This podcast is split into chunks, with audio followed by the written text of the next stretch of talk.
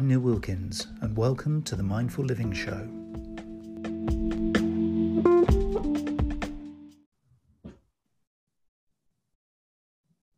Okay, so I'm joined uh, here today by Professor Martin Parker from uh, Bristol University, and uh, Martin has a very interesting, uh, I guess, role and uh, perspective uh, from the university because he is the lead for the Bristol Inclusive Economy Initiative, and that's something I want to uh, to delve into uh, in quite some detail uh, today here with you, Martin. Can you can you give a little bit of an introduction to yourself and kind of what's brought you into that role? Yes, of course. Uh, well, I'm a I'm a career academic. My background is in sociology and anthropology and cultural studies, but for the last yeah, 20 years or so now, been working in schools of business and management, but um, generally pretty critical of what those um, schools are doing in terms of their education and research and so on. So, in some senses, I've, I've spent the last two decades just enthusiastically biting the hand that feeds me, um, while still being paid, of course. The accusations of hypocrisy are clear. Um, but this, when I moved to Bristol a couple of years ago, um, I'd written a series of things which were fairly critical of what business schools were doing, but then kind of wanted to think about how we could actually do something useful. So, um, about 18 months ago now, I repurposed an existing research unit into this thing called the Inclusive Economy Initiative, which is an attempt to, um, to glue together uh, the University of Bristol and the city region um, particularly focusing on some of the issues around business practice. It's a really interesting concept, which I guess has a kind of a playoff in a, in a whole um, sort of like national debate, really about how you kind of meld and um, sort of join and integrate the more sort of academic mm. kind of approach with a commercial um, spin. And I think certainly from my experience, kind of more and more, I'm seeing this kind of blending of the two worlds sort of coming together because each has, I guess you could sort of describe sort of complementary things to offer. But I think there's, it's almost like there's a common purpose now.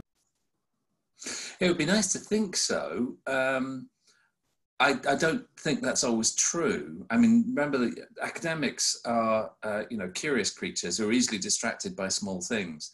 And so they tend to be quite good at focusing on tiny problems and writing articles that nobody ever reads about those tiny problems. And of course, the whole structure of the kind of um, academic uh, career hierarchy is very much based on how effective you are in publishing and uh, you know whether other people read about the tiny problems that you've identified. That's kind of different to the ways in which um, businesses in the real world operate.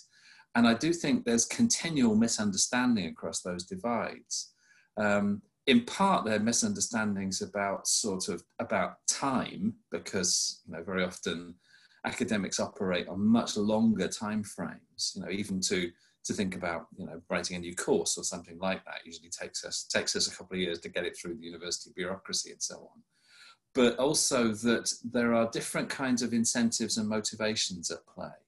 Um, and so very often even if something looks like a common problem for both people in business and, and academics it gets understood and articulated in different kind of ways so I think there's a real question about almost almost like the kind of translations that take place between the university and the world of business and management.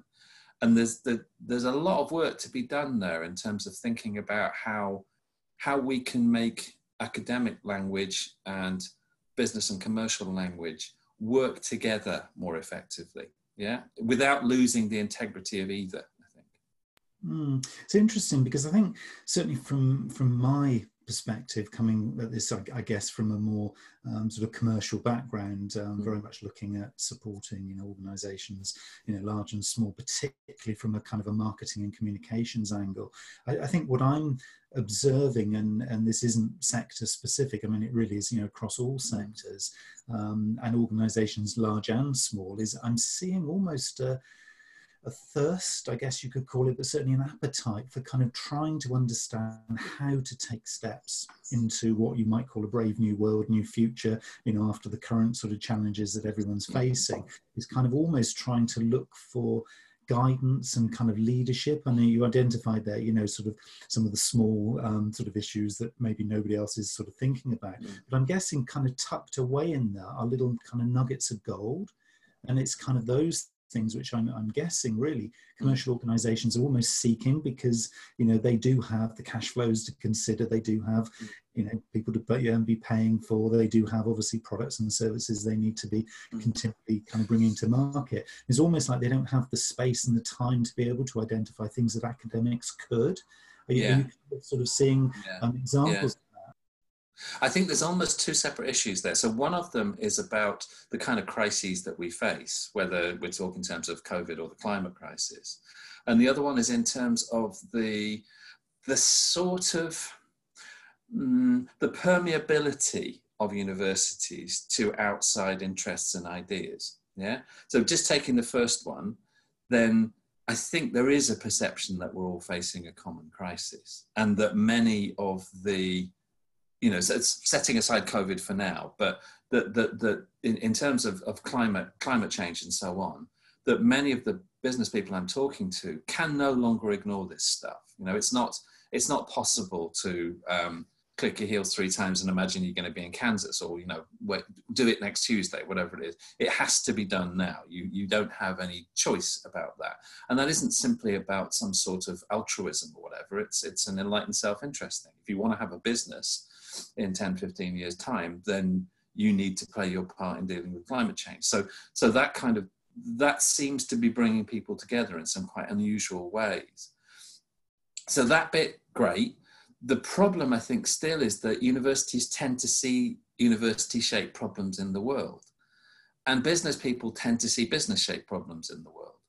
So again, it goes back to that question of how can you construct um, the university as an institution that is much more permeable, that's much more flexible in terms of its times and spaces, and that can both educate and research about a set of problems that are contemporary but are informed by academic stuff. After all, we don't want universities just to be, you know, glib places selling easy solutions. We should be a bunch of people who are asking hard questions, right? But at the same time, those questions seem now sometimes to have become so obscure and so um, decorated with complicated language that it really puts people off from trying to engage with some of those ideas. So I think you know that's I, I, see the enormous opportunity, the scary opportunity is kind of the climate emergency, but there's still a lot of work to be done to, yeah, to reshape universities, to make them less interested in themselves and more interested in the world that they they inhabit. Mm, kind of introduces the whole concept, I guess, of um, sort of co-creation. I mean, it kind of sort of extends things beyond just the traditional the partnership, so to speak, where it's like you know you commission a relationship with an organization be it in mm. education or another commercial organization to kind of solve an initial challenge or issue this feels much more collaborative much more of a community that's kind of co-creating solutions so that you're actually working to a common goal to mm. you know identifying what the opportunity is but then literally coming together to form the solution so rather than it being almost like a consultative process it feels like it's much more collaborative.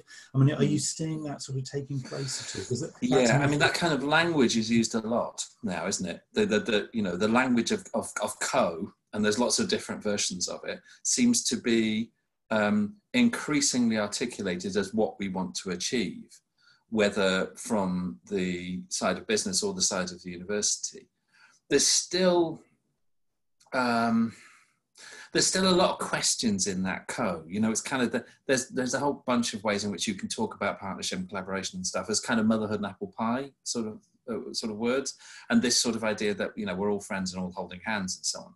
I do think it's kind of important to recognise there's different interests at play here, and clearly when you know let's say uh, the Bristol University is involved in a relationship with, uh, I don't know, let's say British Telecom or someone like that, that um, they need to understand that both sides need to understand that there are different interests at play here. You know, we want some, the university wants some students and some research and some money and whatever else, but BT wants something that's going to be of market advantage, presumably.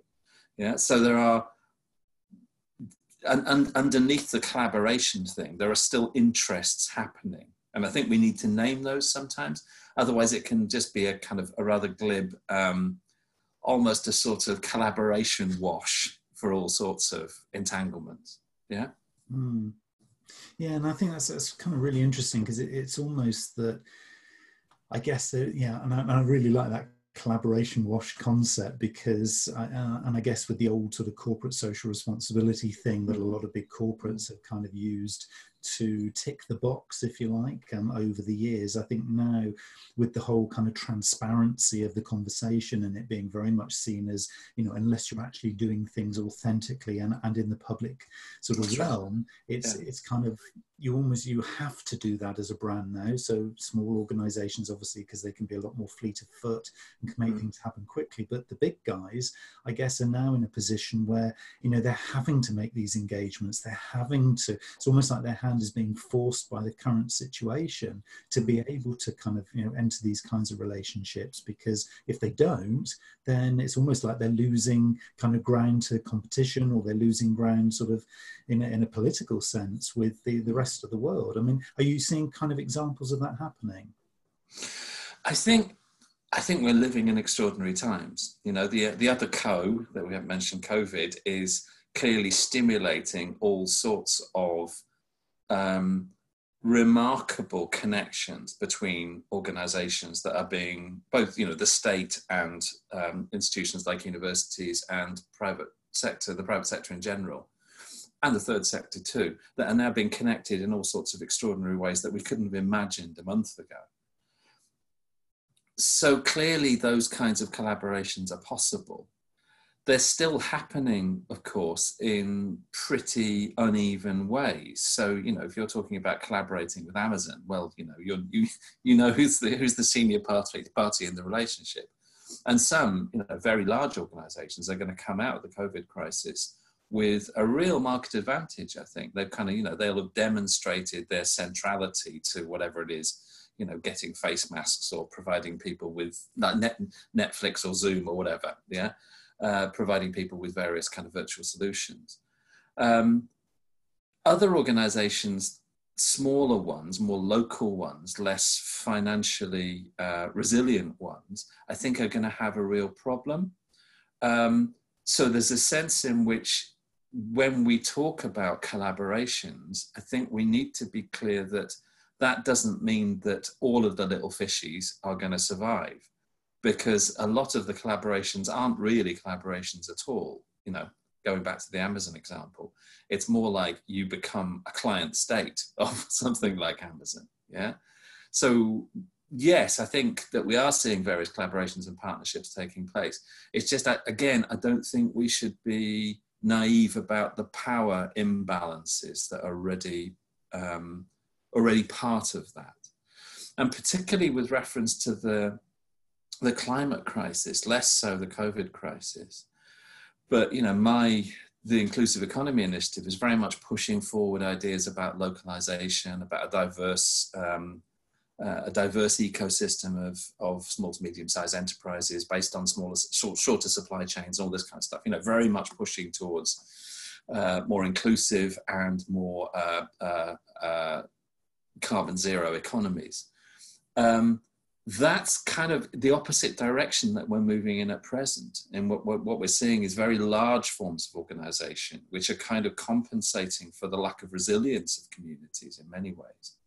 So I think there's a lot of politics left to be had after the COVID crisis about how we deal with the climate crisis. You know, do, do we assume that large forms of state intervention, like, for example, the Green New Deal, you know, building forests of wind turbines and all this kind of stuff, um, will be the solution, or are we looking to more localized solutions in which, you know, say for example, the the uh, city region of Bristol could start to think about how it uh, how it sources food from the region, for example, rather than being reliant on international supply chains. Yeah, it's that that kind of stuff. So there's I suppose what worries me in simple talk about collaboration is the idea that somehow the politics have been stripped out of it, and I think they're still there. Mm. It's really interesting when when you start to kind of introduce this whole idea of, you know, the, the smaller players. I mean, obviously we've, we've talked here a few examples of some of the big kind of multinationals, and and I guess yeah. those are the ones who are taking most of the bandwidth when it comes to the media right now because. Yeah obviously you get some great examples, the likes of kind of Morrison's and Zara, uh, and maybe what others at the other end of the spectrum, your kind of Wetherspoons and Sports Direct, who um, clearly haven't had such a good uh, press because of no strategic decisions they've Slightly tin-eared there, weren't they? Yes, um, I think uh, that one's going to be very interesting on the other side, as I keep calling mm. it. Um, but coming back to the the kind of the more sort of local organisations, and I guess again this has a sort of a national uh, sort of interest. So we talk obviously a lot here um, about Bristol as as the core example here work that's happening in the city. But I think yeah. this could potentially play out right across the UK. Um, it's interesting when you start talking about sort of smaller organisations because I guess what we're kind of implying here is it's almost using the opportunity to, and I'm going to use a word that's almost become a little bit cliched um, over sort of recent years, which is pivot. But it feels that that is actually a very relevant word here because organizations who have kind of, I guess, sort of identified with a certain product or service or sector or type of customer, mm. it feels now to kind of be part of this kind of inclusive economy um, and to really focus on the value that they're adding from a, um, I guess, a really kind of intrinsic value that they add as an organization are going to have to potentially be very different and actually do very different things, offer very different services. Maybe, as you talked about supply chain there, maybe have very different supply chains going forward, almost kind of reinventing themselves. I mean, do you, do you see that kind of happening?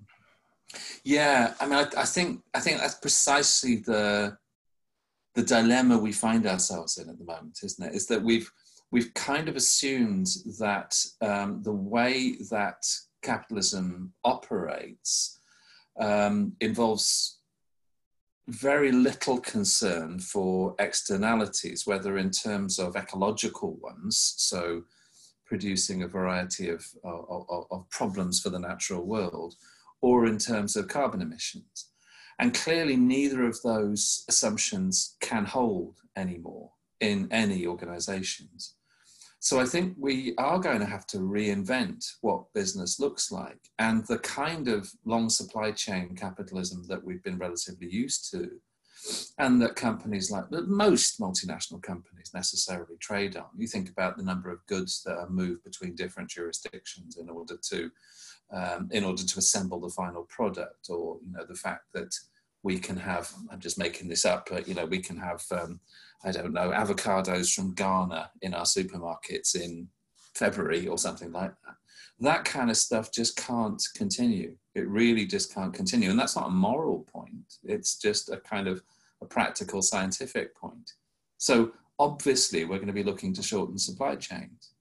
Now, that effectively means that many of the business models of organizations, particularly larger organizations, which have relied on complicated logistics and so on, that's why Amazon is the poster kid in all this, um, no longer have the kind of market advantage that they did.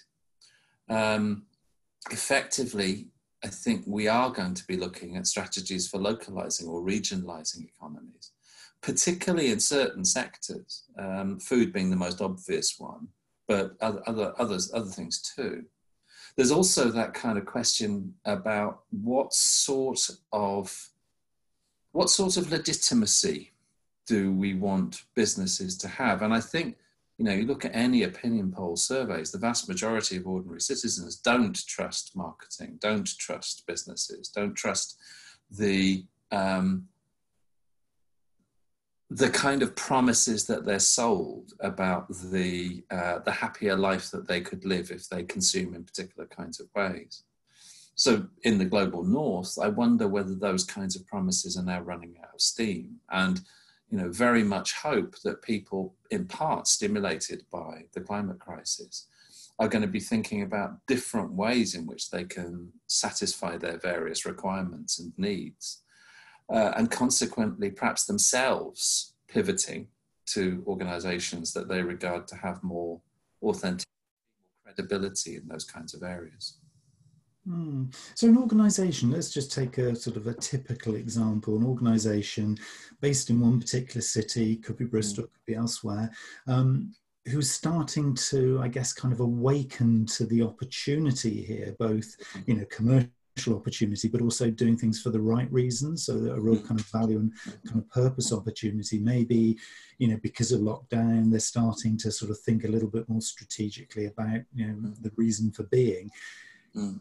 What would you say would be a natural kind of first few steps that they could take? Because I guess in this, I mean, it's very easy to sort of immerse yourself in in the conversation, read a lot of mm. stuff, and then sort of think, oh, yeah, it's all great, but actually it's a bit too big to handle. What mm. kind of things naturally do you think, from a practical kind of sort of execution kind of way, do you think people would begin to sort of start those first steps with?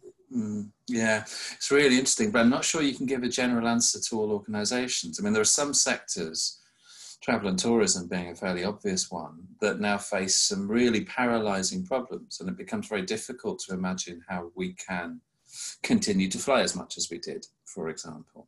Um, other sectors, and food again is a fairly obvious example, you can relatively easy think about think about strategies for localizing that stuff. You know, there's no there's no particular reason why the vast majority of the food eaten in a city couldn't be grown within, say, 30 or 40 miles of that city.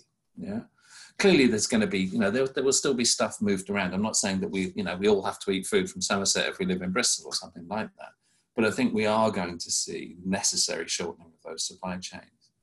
Now, that kind of means that the the responses to that stuff kind of depends what sort of business you're in, doesn't it? And and some of those evaluations are necessarily going to be about the um, the carbon externalities that result from particular business models.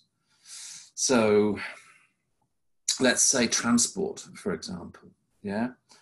It's actually relatively easy to decarbonize transportation if we have an alternative energy sector that provides enough excess capacity to produce electricity for electric vehicles.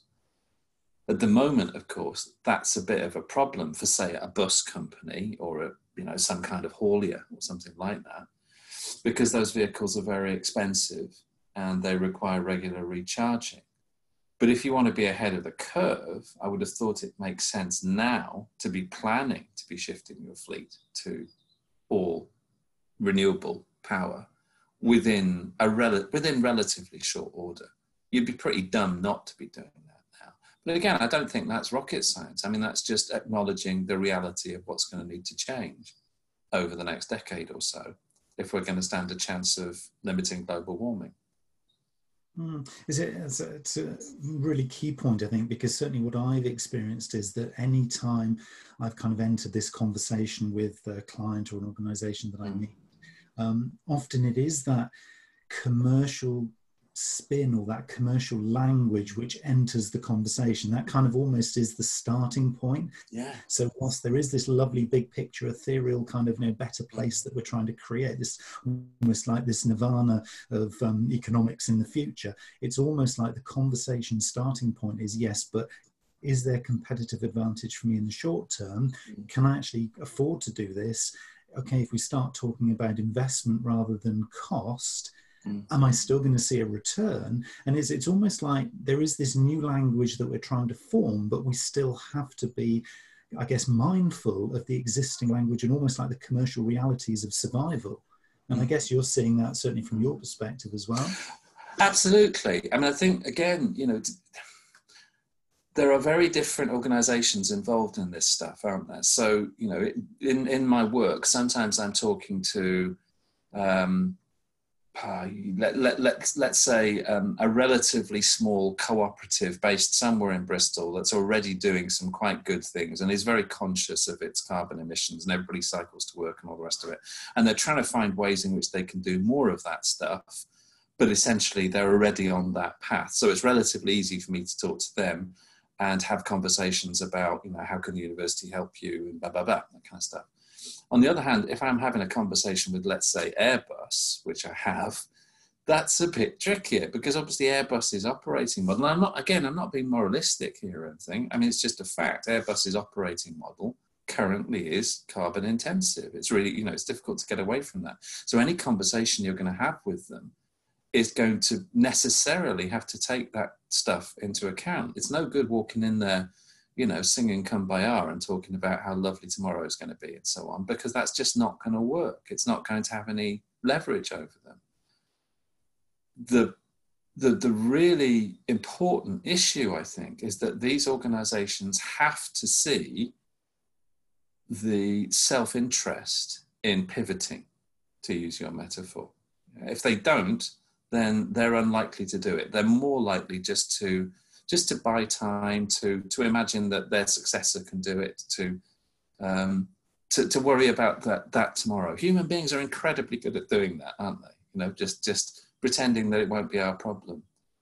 But collectively, we can't we can't do that anymore, and we can't we can't afford to have organisations that do that anymore the most salutary lesson is the one that Mark Carney, the ex-governor of the Bank of England, has been trying to deliver for the last two years or so, which is about um, carbon-intensive organisations and stranded assets. You know, the um, any company that's involved heavily in the extraction and burning of hydrocarbons is going to see its operating model drop off a cliff in the next couple of years. So they simply can't ignore it anymore. You know, it, they, I mean, companies, you know, most of the oil companies have been trying to ignore it systemically and, and also trying to obscure climate science in the most egregious ways. They can no longer do that. Um, it's simply not possible for anybody on this planet to ignore this stuff anymore, apart from Donald Trump, I think. Yeah, so he had to come into the conversation at some point. I guess he did. Well, that man's that man's you can leave this in. That man's capacity for um, astonishingly self-interested stupidity is is quite remarkable.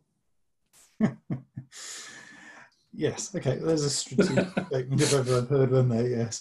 And and I guess in lots of ways it kind of I mean using him as an example then mm. um, is one of the ways that um, an organisation, be it large, medium, or small, um, can begin this kind of exploration, this journey. So if they think of mm. this um, this brave new world, they think then of um, talking in a language that makes it commercially viable for them to kind of mm. set out on this journey.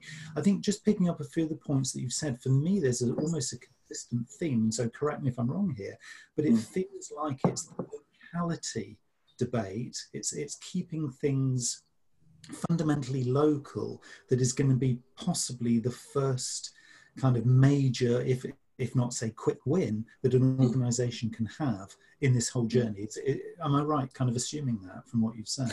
Yeah i think i think so. Again i'm unclear that whether you can make generalizations for all sectors in this. So um, there are clearly many businesses that are involved with material stuff particularly moving material stuff around and that includes human beings um, who can get away with not moving that stuff around as much as they do and that pushes us towards yeah smaller regionalized organizations of some kind and certainly against long and complicated supply chains you know in which um, i don't know. There was, there was there was one marvelous one i used to use in my lectures which is something about scottish fish. So fish salmon i think it was caught off the coast of scotland uh, frozen containerized uh, sent to thailand where labor was cheap for filleting and then frozen again, containerized and sent back to the UK for distribution across a network of supermarkets. You know that kind of stuff. That that just can't continue. It's it's you know it's not possible for us to do that. Of course, that's based on um, differentials between different sorts of labour markets, and it's not surprising that organisations take advantage of that. The reason they take advantage of it is because effectively they can ignore the carbon cost because containerization has been so cheap going back to the kind of the the the issue about whether every, everything becomes localized that i'm not so sure about. You know i don't know. I think i think you know one of the things that the covid uh, crisis has taught us very quickly is the importance of large scale coordinated action in a variety of ways. And the very fact say that you and i are communicating now is uh, is testament to the fact that there are some large organizations that are providing us with solutions that can allow us to do localization in the first place. You know, the University of Bristol currently is functioning in a whole series of bedrooms and home offices around the southwest of England, and it can do that because of companies like Skype and Zoom and so on. You know, that's that's how that's possible. So I don't think we necessarily need to assume that all dis, no, all larger organizations are necessarily bad. It depends what the carbon emissions cost of those kinds of forms of organizing are going to be. Yeah. Mm. And to me, that just sort of sums up beautifully the whole thing that um, I've been uh, banging the drum now uh, for a couple of years with the Mindful Collective and putting kind right. of purpose and value at the center of everything. So, if we sort of sum up some of the things that we've been talking about here, the, mm. the, lo- the location impact has obviously a, a, big significant factor to play hmm. within the whole sustainability um, debate and footprint that an organization has, whatever size that they are there's certainly a piece to play in terms of the, the people profile. So that's about co-creating value with your supply chain right the way through your supply chain so that you can get best impact, best effect for least possible impact on environment, but also on, I guess, jobs and the whole kind of economy sort of regionally. At the same time as maintaining a, a sort of a a reasonable economic footprint. So the whole kind of profit and reinvestment and kind of sensibility, I guess, of being a commercial organization comes into that mix. Mm. Um, and that coupled with the whole idea of having the right kinds of products and services co-created for the future. So it's mm. kind of, it is product, people, process and profit in kind of almost equal balance and equal measure. And if you can achieve that to develop a I mean, I mean, a, a, really kind of core organizational purpose that delivers delivers value to everybody you encounter. Feels like almost then you've got this almost perfect equation mm. of everything joining up really nicely right across the piece that just makes everybody smile, but also delivers money on the. Again, yeah, yeah, that that sounds to me like dangerous motherhood and apple pie. Really, I mean, I, I, I like I like the way in which you you kind of point to the different. Um, uh, the different factors, if you like, of, of a successful organization. I don't necessarily think, however, that you can strip the politics out of this stuff and make everybody happy. You know, I, I, I don't think power goes away, essentially. And that um, in any business commercial context, you're going to see um, a kind of jockeying for advantage, for relative advantage. The question for me is more what are the background assumptions that allow those organizations to operate at all? so let's let's imagine um, the analogy of um, a, a, a, some kind of sports game or something along those lines. You've got a you know a bunch of actors who are um, a, bu- a, bunch of players who are engaging in the game and trying to gain advantage for their side and all that that kind of stuff. But behind that, there's a set of rules which essentially stops them from doing certain kinds of things, stops them from picking up the ball or, or, or, whatever, whatever it is in, in particular ways. It seems to me that we need to think about those background assumptions, both in terms of regulatory stuff. So, in other words, what organizations are allowed to do at all within the context of, um, of the UK legal, legal framework, but also in terms of the kind of expectations that we have of organizations. And that's where it pushes back to that question of purpose, I think. You know, do, do we assume that an organization is doing something because it um, is providing us with a good or service that we really want, that we really need? And this, you know, we can, we can, we can enact this fairly dramatically by thinking about the difference between, say, a company like McDonald's and a company, um, well, I won't name names because it's too much like advertising, say a, you know, a local Bristol cafe chain of some kind. Um, McDonald's, whatever its in, whatever its credentials, is a large multinational organisation that's primarily oriented towards providing value for its uh, shareholders. It's not particularly interested in making you or I happy. You know, I mean, that's that's an unintended consequence of its business model, but essentially, its business model is focused on shareholder value. The particular cafe chain I'm thinking of um, recently um, stopped supplying any takeaway cups uh, because they were uh, worried about plastic and so on, and they didn't want to be engaging in that kind of stuff anymore. The owner of this particular chain reckons that cost the organization a lot of cash. There was uh, some fairly big sums being mentioned because obviously some people walk in and asking for a takeaway, and they were told you can't have one unless you've got your own keep cup. Um, so a lot of lot of business was walking out the door, but that gave me an enormous amount of faith in that organization. You know, I was I, I, I try to go there quite a lot now because I I feel that that's an organisation that's kind of on side with me.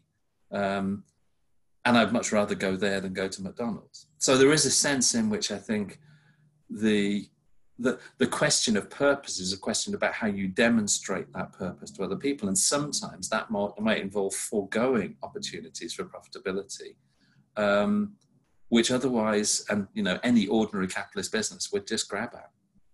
Mm. So there's almost an inevitability to, to this change. I mean, because obviously that's a, that's a really good example. I don't think there's any problem giving um, the Boston Tea Party a, uh, a shout out okay. on this one because well done, Boston Tea Party. Well done, Boston Tea Party. You've done an incredible job uh, in that. Yeah. And um, there is actually an interview um, sort of on the uh, Mindful Collective uh, website with the uh, the chief exec of Boston Tea Party. So, oh, excellent! Oh, I should watch that. Okay, a lot good, good. detail um, about that uh, particular story, but it's to me it's a really interesting interesting one because it's almost like the um, the people and you talked before about the kind of you know the adoption curve and people kind of um, going on the uh, the journey. And i think it's those organizations who take the leap of faith that it is totally the right thing to do to be building that kind of brand equity as they mm. make these decisions because they know on the other side of taking those hard hits from you know financial perspective that there is definitely there's sustainability there you know the whole stuff that mark carney was talking about that it's almost you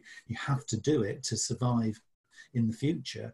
And I think it's those organizations who have got the will and the desire and the momentum behind them to be able to do that who are going to be the winners in the longer term. And I think, you know, Boston Tea Party is just a, a really great example of an organization who was willing to take the hit for the longer term benefit. And I think it's almost that they're really a great example of, of disruption. So on the one hand, we talked about pivoting. The second hand, now I think here now we're talking about disruption. And I think to disrupt a, a marketplace by doing things fundamentally differently, but adding huge amounts of value and keeping it local, because of course there's always the you know, the sustainable uh, impact on those decisions. I think to me again that's just such a strong equation. So if mm. you're doing change, it's all about doing change that really does hit the sector almost between the eyes with the impact that you're making. Mm, mm. But part of that, again, points to the, the, the fact that you know businesses are in competition with another right you know part of your language there is about the idea that this could be uh, could provide a certain kind of competitive advantage so i don't think we can ever take that element of competition and power out of the way that business operates the again, going back to the point, I think the, the question is how we adjust the regulatory environment that's provided by states and, and multi-state solutions too, and how we adjust people's assumptions about what businesses should be doing, uh, both in terms of you know, questions of purpose, but also in terms of consumer preferences of different kind. So once once once that sort of um, if you like environmental stuff starts to change then we can assume that business will start to compete in slightly different ways as well. It'll still be competing. It'll still look like the kind of business businesses that we have at present in terms of their jockeying for positions within particular marketplaces. It's just that they won't be able to do it without thinking about their carbon externalities in the same way. Mm. So we're talking about change now. I want to give you a bit of an opportunity to um, talk about your view of change because I know you have a, mm. quite a strong opinion in terms of um, the education, the whole kind of business school management education mm. piece, mm. Um, in terms sure. of how that should, in theory, change. Um, yes, yeah, that's right. Yeah, you've actually authored a book um, on the subject. Tell us a little bit more about yeah. That. Yeah, so this was um, a, a, relatively recent book called "Shut Down the Business School," and it was a sort of an attempt to um, um, uh, to put together a series of complaints that I've had over the last twenty years or so. Really, um, as I kind of said at the start, I you know I'm an outsider to uh, business and management education, so turning up with a whole series of my kind of sociological baggage, if you like, it became um, it became increasingly difficult for me not to say something about the way in which I thought business and management education and research was reproducing some very dangerous ideas about the way that uh, business education should be continued. So this book is essentially a kind of compilation of my complaints, really. Uh, well, Reese, the, the, the, first five chapters are the miserable bits, uh, which in which I talk about, uh, I, I, explain what's wrong with management education globally. And then the next five chapters uh, are the lovely bits um, in which I explain what we can do about it and how business education needs to change. And the quick, just to shorthand the whole argument, essentially what I suggest is that the what we should be doing is producing what I call schools for organizing rather than schools for business. And because organizing to me is a kind of a, a, generous and general term for all sorts of ways in which human beings can come together with each other and various technologies and the natural world in order to produce different kinds of value. And I think we need to be teaching and understanding those things in a much more holistic way than we do. At the moment, essentially, business schools, 99% of the time, in 99% of the business schools across the globe, reproduce a set of assumptions about corporate capitalism and essentially uh, capital finance. And they do this kind of relentlessly, almost entirely tone deaf to the way in which the world is changing around them. Um, it seems to me vital now that we start teaching about things like cooperatives and mutuals and local money and localization. And every single module we teach, every single course we teach has to make reference to carbon reduction strategies. There's no excuse not to do this anymore. We can't have a separate module, module that does ethics and corporate social responsibility or you know something on sustainability somewhere in the curriculum. Everything has to be about this.